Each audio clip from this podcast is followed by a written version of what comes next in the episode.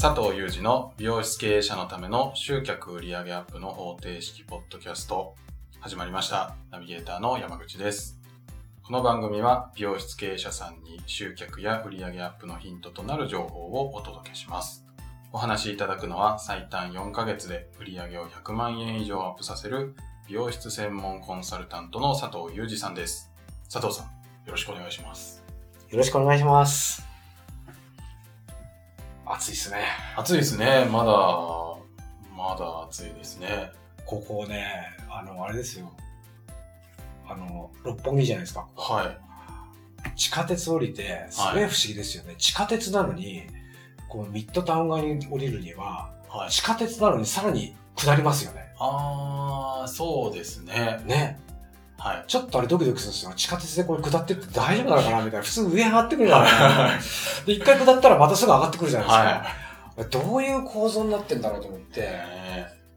で、案内がありますよね。はい、もうやっと慣れましたけど、はい、案内見てると、やたらリッツカールトンこちらみたいな。はい、いや、おいそれとこんな格好で入っちゃいけねえなとか思いながら。はい、でも方面的にはそっちじゃないですか。はい、ここにね。はいこ慣れてきたんでね、歩きながら、はい、ちょっと気分よく歩いてきますけど、はい、最初来たドキドキもんでしたよ。いやーね、そう、上行きたいのに、下り階段って、自分すごい嫌いなんですよ。結構東京はあるじゃないですか。はいはい。それなんか、いや、上に上がりたいなと思って。そうですよね。はい、早く外へ出ると、はい、なんか、自分がいるところがこう理解できるんだけど、はい、地下わかんないですよね。そうですね。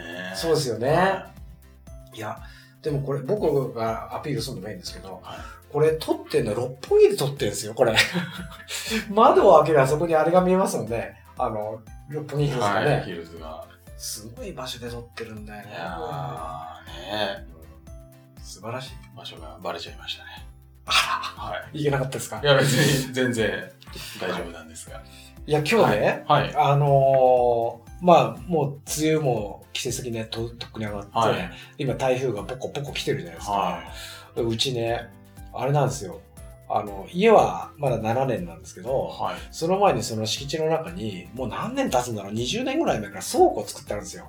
はい。で、その倉庫が雨漏りするんですよ。あら。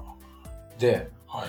困るじゃないですか。困りますね。だから住宅もそうだけど、お店とか、ほら、こう、カチカトンカチやるのに、いつも決まってる、工務店さんっていうか、いるもんで、頼んだんですよね。そしたら上の屋根がもう古くて、どっから漏れてるかわからないんだけど、雨が入ってる可能性があるから、はい、屋根張り替えた方がいいって言われたんですよ。で、素人的にも多分言われりゃそうだよねって、はい、上からしか入ってこないわけだから、で、張り替えたんですよ。はい。で、倉庫といってもバカにならなくてですね、はい。20万ぐらいかかったんですよ。結構しますね。で、これで大丈夫って思ってるじゃないですか。はい。で、余裕をこいてて、はい、しばらくして何気に倉庫に入って、よう怖いかってパッと開けたら、はい、やっぱ持ってんすよ、もらえとくから。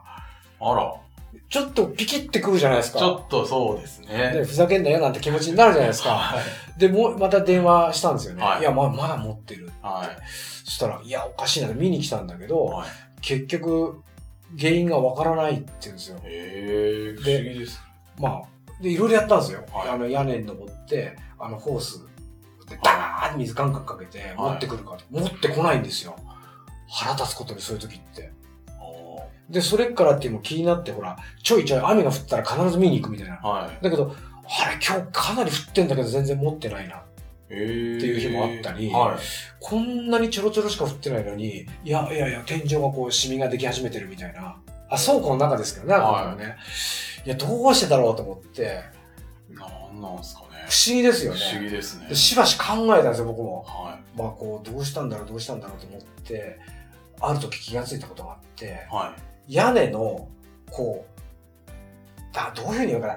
結構雨が強いと、雨の流れ方がダーって流れるじゃないですか。はい、漏らないんですよ。漏らないっていうか、平気なんですね。はい、それが、ちょろちょろちょろって降ると、こっからポテッポテってで、この状態って、はい、よくなんていうんですか、コップかなんかで人についてあげると、はい、こっちに伝ってくるじゃないですか。ああ、なるほど。要するに、雨が戻ってくるんですよ、こっちに。はいはいはい。だから、大雨だと、ダーッと行くから、平気なんだけど、はい、大雨の降った後必ず小降りになるわけじゃないですか。はい、その雨が屋根を逆流してくるみたいで。内側。なるほど。それに気がついたんですよ、俺が。すごい。素晴らしいでしょでも考えてみれば20問かける必要なかったじゃん、みたいな。おところにも気がついちゃったわけ。あら、ちょっと。だけど、はい、これ、どうしようかなって、自分でまた頼むとお金かかるから、いろいろごちゃごちゃ DIY 嫌いじゃないんで、はい、どうしようかなと思って、ホームセンター行って、防水用のボンドっていうのを売ってるんですよ。はい。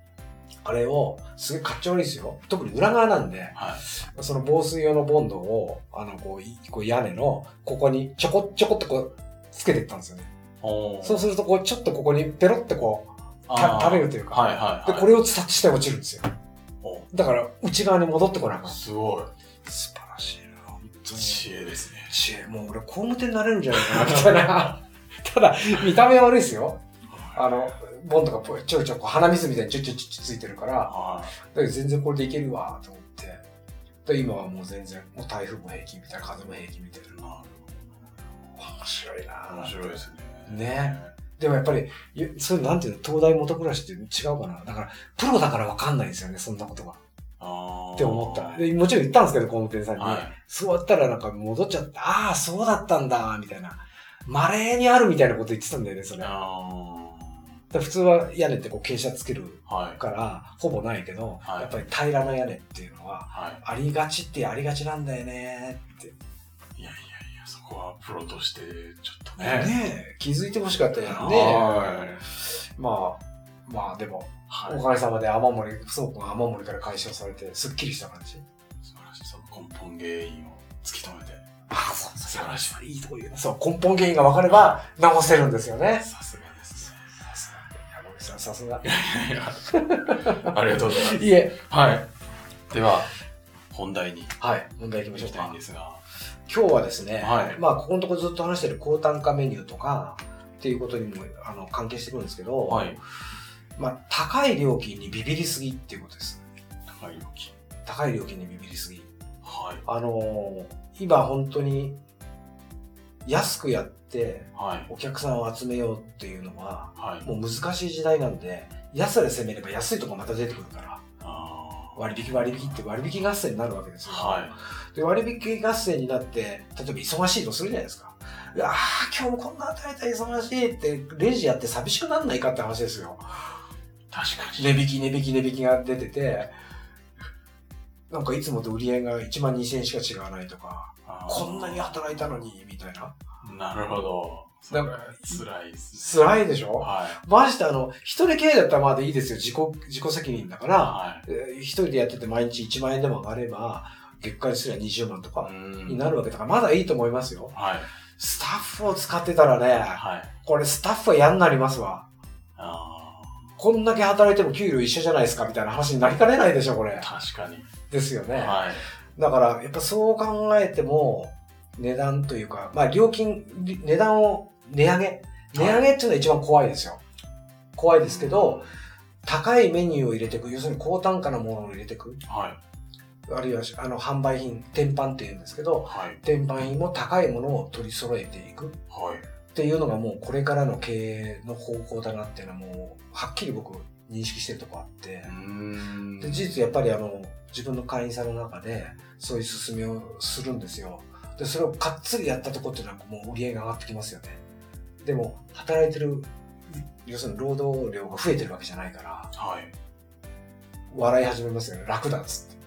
まあ嬉しいですよね。そうそうそうそう。同じ労働力で売り上げが上がるっていうのはね、はい、まあ、僕らの場合コストがほとんどない商売だから9割が利益になるんで、お、はい、100万円売り上げがあれば仕入れなんて多分10万以下なんで、お最高の商売。それはニコニコしちゃいますね。ニコニコしますよ。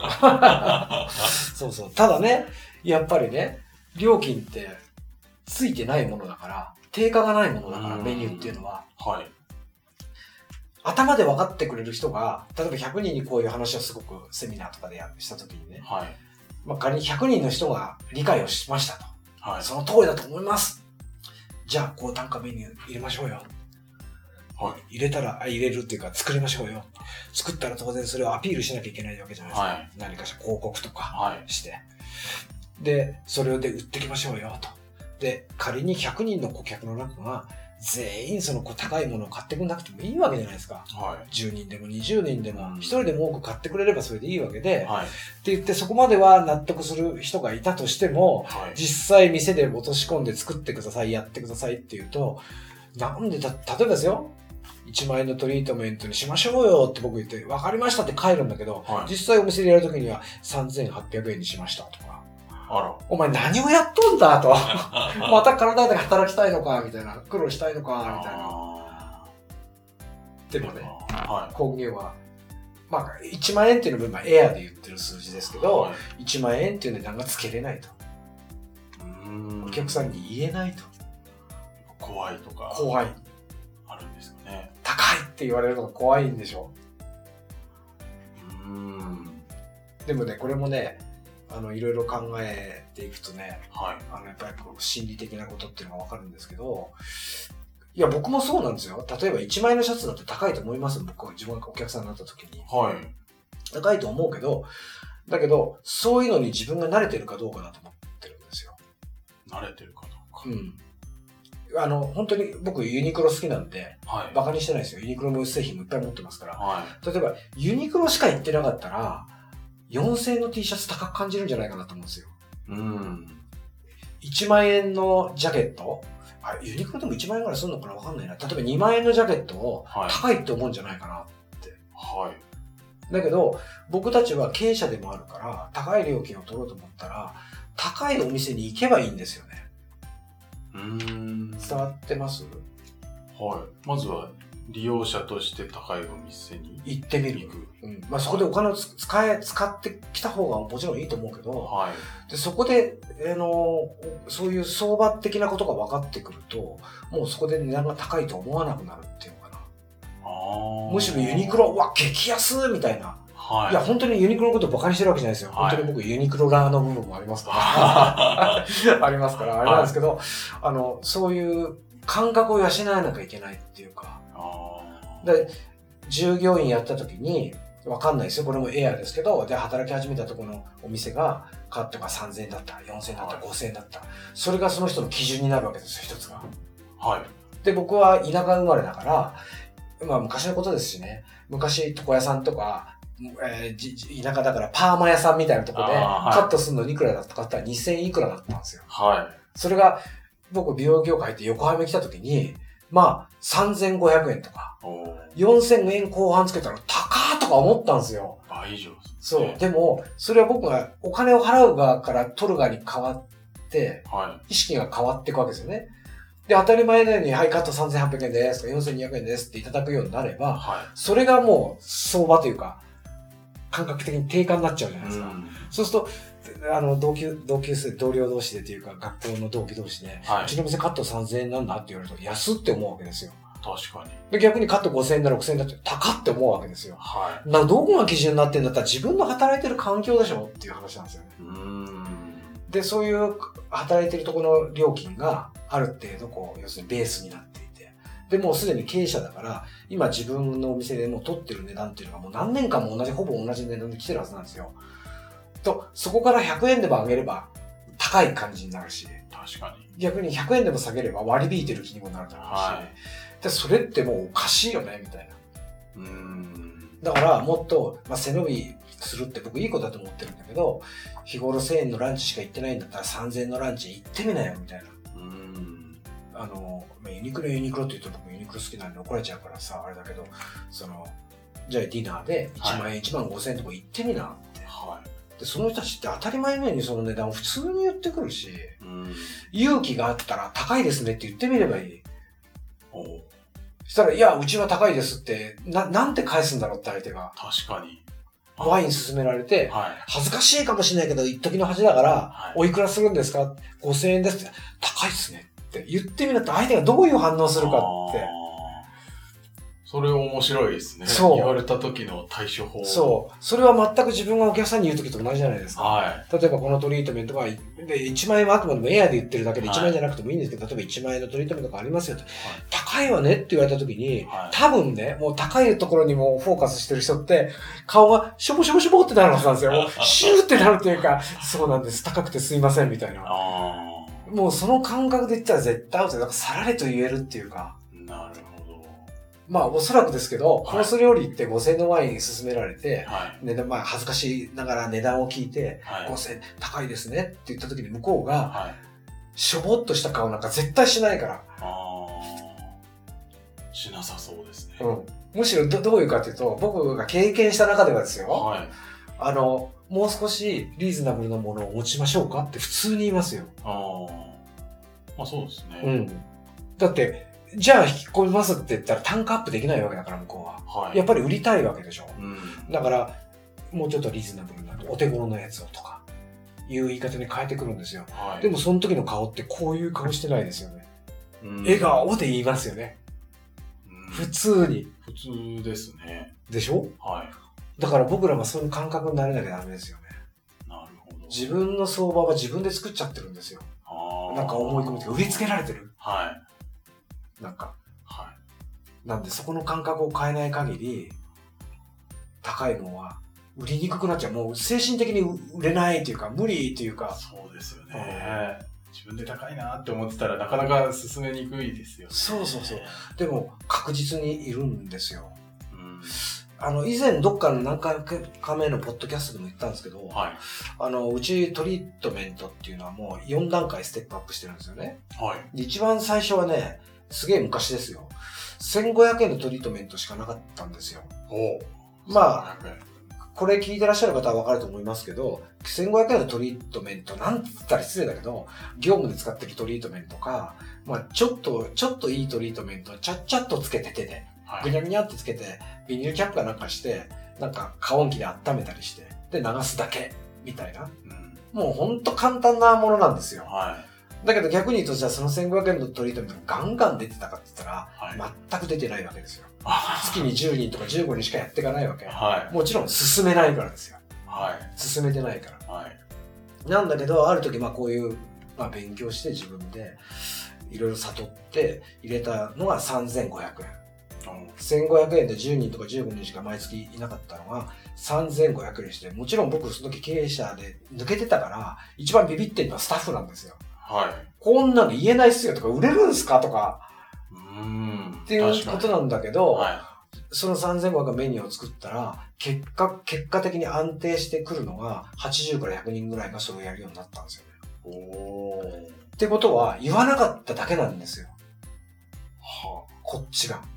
なるほど。まあ言わなかっただけ、口頭営業だけじゃないですけど、DM とか POP とかいろんなものもちろん使って、なるべくスタッフが口頭営業しなくても済むようにしたんですけどね。はい、で、3500円のトリートメントが定着して、はい、もちろんポンと売り上げが上がって、ここでこう平行線を来るわけじゃないですか。これつまんないよね、と。はい、で、3500円の次はいくらかって言って作ったのが8000円なんですよ。お倍以上になってるわけじゃないですか。はい、でも、それも50人ぐらいですよ。で もちろん100人の3500円のトリートメントをやってる方の 100% で言ったら全員100人がこっち来るわけですよね。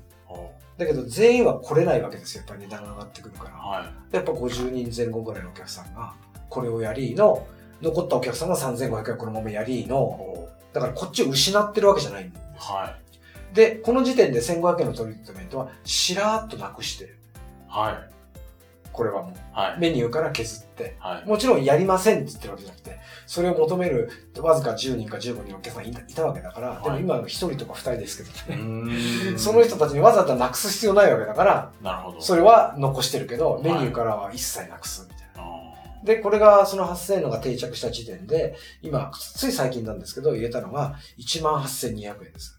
これはまた2倍以上じゃないですか。でも、ある意味、スタッフも慣れてきてて、はい。やる人いますよねみたいな。